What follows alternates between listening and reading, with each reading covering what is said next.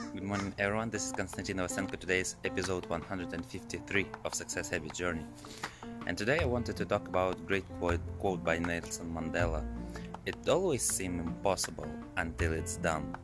So this is a great quote, great saying that uh, just just the great uh, confirmation of what we are thinking, what we are trying to do. Small steps, small steps every time start small and go forward go forward every day.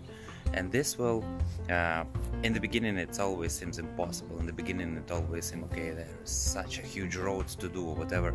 But then when you do the small steps and do your small steps every day then at, the, at some point it will be done and you will just look back and say oh but i thought it was impossible but in reality it is possible. And it's it always seems impossible until it's done. So remember it and move forward. Uh, this is one more confirmation that we need to move forward. We need to do small steps. We need to start somewhere, no matter where we are. We need to start. We need to do small steps, and we need to do the small steps every day. And with consistency and with time, it will be done. Have a great day and see you tomorrow. Bye bye.